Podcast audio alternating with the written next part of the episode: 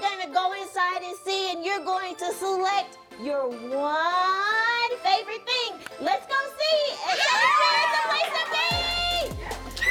Today we are having the best time of our lives. We're having our annual SHP Toyland where every student in the school will be able to come in and select their favorite toy. We had the support of all of our family and friends who love Seminary Hills, our partners who've come out and they just donate. Everything looks so good. Our students are so overwhelmed by this. One student just asked me, do I have to pay for this? Like when you get a, Chris, a Christmas gift, it's great.